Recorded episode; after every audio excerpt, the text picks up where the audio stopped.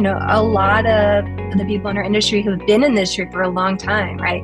We kind of paint our own picture of why people are behaving the way they're behaving. And oftentimes you find that it's a little bit different than what you thought. You're tuning in to the InsureBreak podcast. It's the podcast about the latest and greatest trends in insurance. I'm your host, Ash, and I invite you to join us as we interview experts and executives in insurance, covering innovative practices, technology advancements, and insight into the future of insurance. This podcast is sponsored by Zelros. Zelros is an AI software solution for insurance to hyper personalize the customer buying experience with insurance recommendations across all channels, boosting client acquisitions, cross sell, and upsell. In this episode, we chat with Marissa Petriano, Head of Strategic Initiatives at Remark Americas.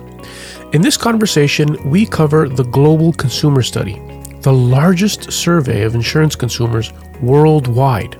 Make sure to stick around until the end to hear about how the study is conducted, the surprising findings from the study, and the conclusions of the study so far in the context of how insurance companies should be educating their consumers.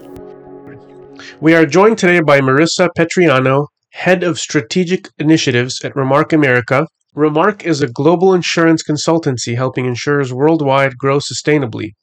Since 1984, they've reached over 1 billion people with data intelligence, marketing and technology solutions, and ran over 12,000 campaigns. Clients include over 500 insurers like MetLife, Legal & General, and more. Each year, they publish the largest survey of insurance consumers worldwide, called the Global Consumer Study, relied upon by industry leaders to keep them informed on current trends. Marissa, thank you for being with us today. It's so great to have you. I'm excited to be here as well. Thanks. So, to begin, can you give us uh, some insight into your background, maybe how you got into insurance? I guess technically I'm still a little bit of a newbie to insurance. I've only been working with Remark now for four years, and it's my first role within insurance. Still a tremendous amount for me to learn. Uh, my background is a mix of financial services within banking, uh, as well as CPG which I think is has been a great mixture of experience to bring into insurance, especially since some of those industries are incredibly consumer focused.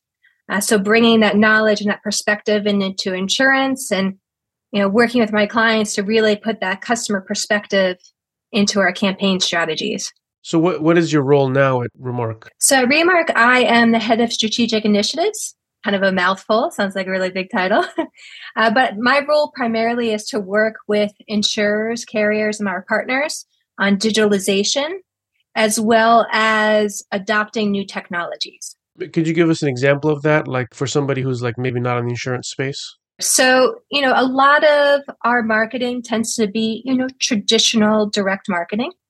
And there's an opportunity to expand into multi channel, omni channel strategies. So, a lot of my role is educating the teams and partners on how they can efficiently, effectively bring in those digital channels into their marketing. Because the reality is, within life insurance, uh, human touch, human interactions are still an incredibly important piece of that process. But there is a need to start to expand into multiple channels. Consumers, they, they desire that multi touch approach. It's proven that those strategies tend to perform better but a lot of times it can be daunting to think about, well, how do I incorporate that into my existing programs? Or how do I create new programs that are leveraging these new technologies and digital channels? The the big part of this conversation is going to be about the global consumer study. And I was super curious to hear about like, wow, I'm talking to somebody who's you know, super involved with the global global consumer study, you know, and this is something that's relied upon by leaders in the in the industry. So it's like so cool that we're talking about literally the world of insurance right here. Maybe can you tell us a little bit more about the study? Give us a little bit background about the study when it started. Uh, this is one of my favorite aspects of my job. I, I I take pride in the fact that Remark is willing to take the time the resources and the investment to do this study um, each year. This is our ninth year of publishing it. It typically is fielded in the spring and launched in the fall.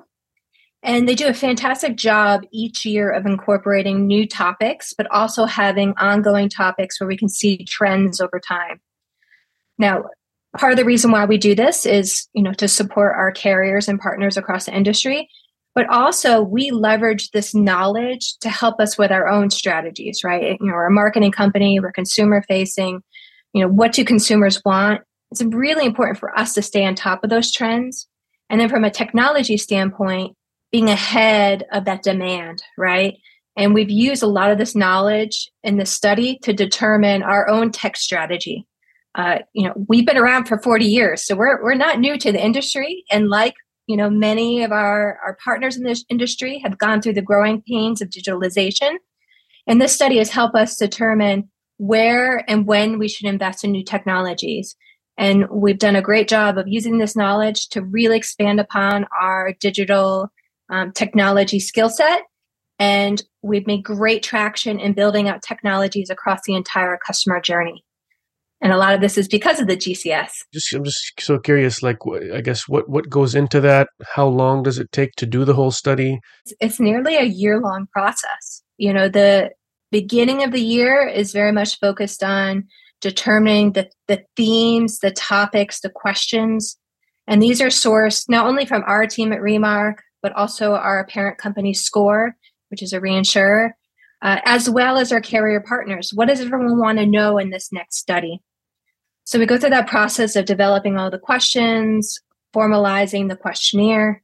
And this study is across 22 markets. So, in addition to formulating the survey, you're also then dealing with translating that into all these different languages, um, then working with our partner that does the panel and making sure that we're hitting the right number of respondents for each of those markets, then taking the time to field it.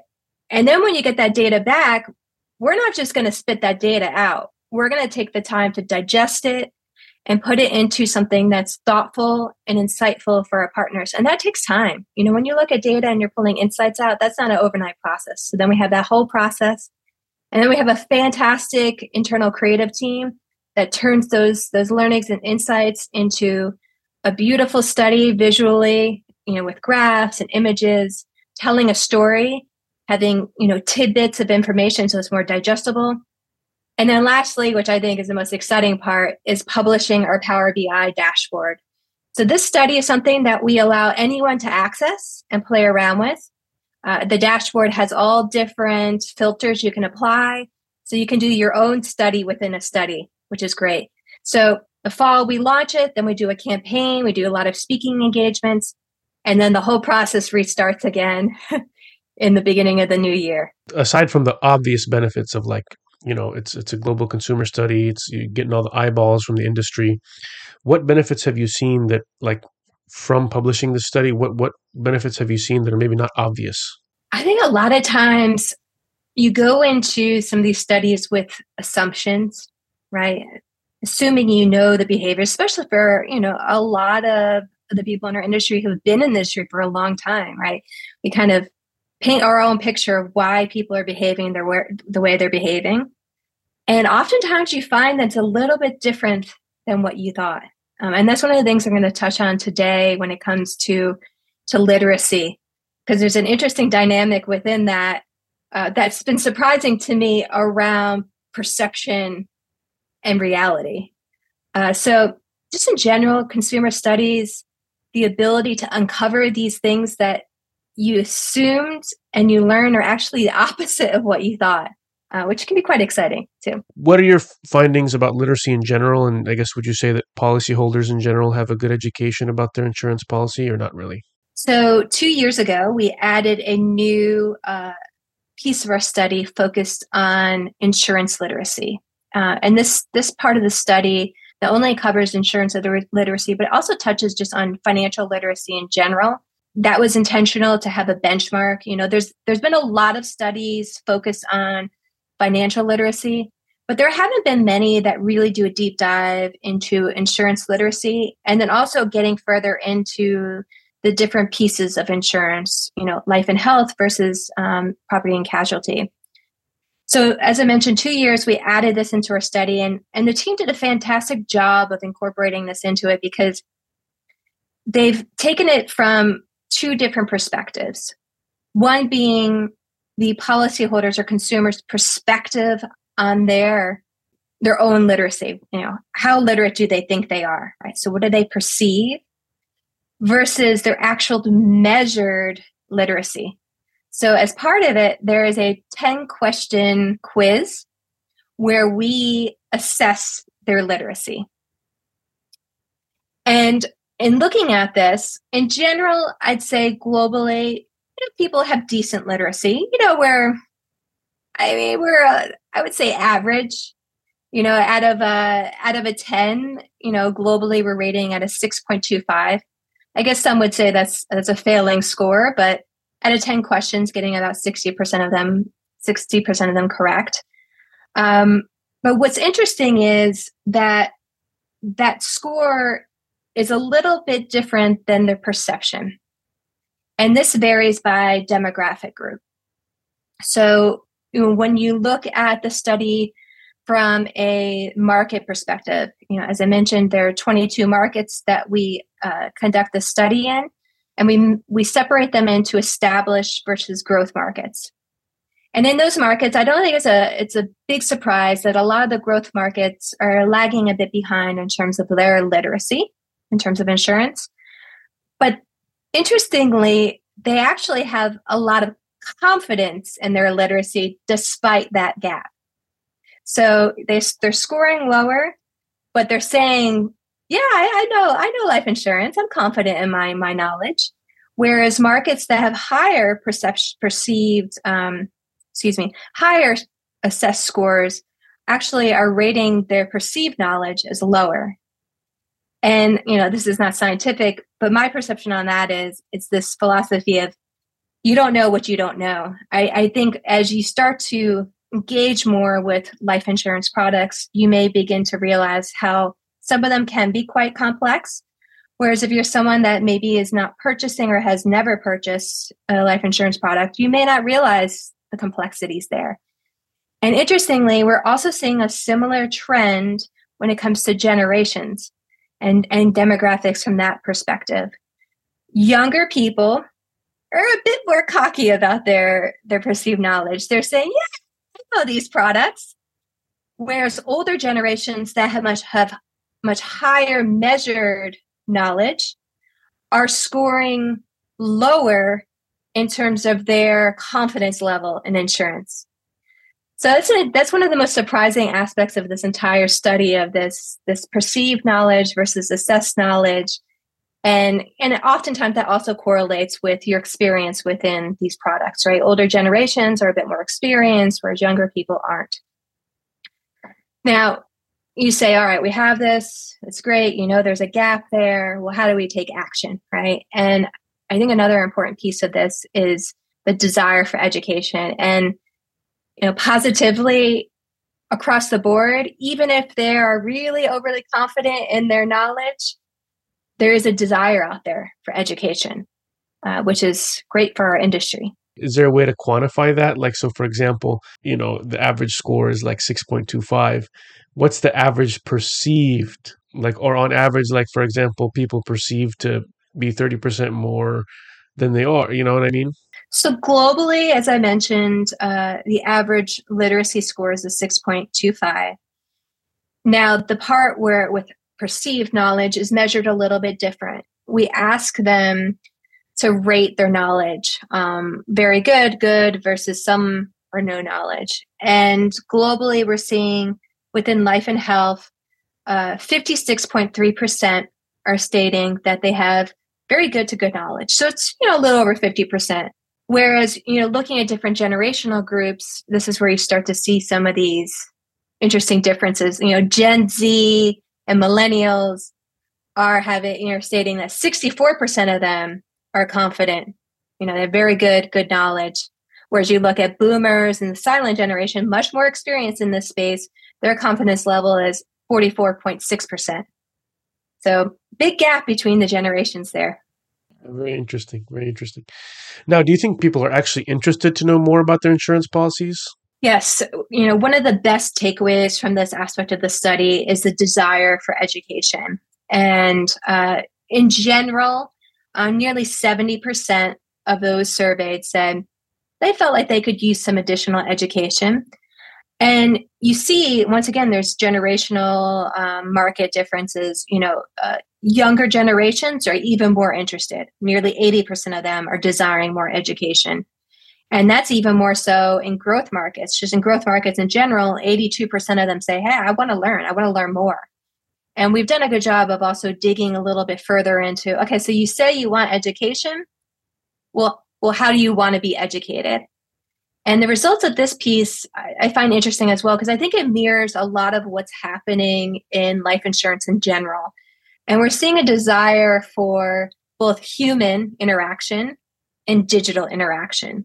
So the leading um, channel for learning is taking an online course. And that's about 27% of the people say, I want to learn online, deliver that course. Whereas about 24% of them are wanting a one to one call with someone.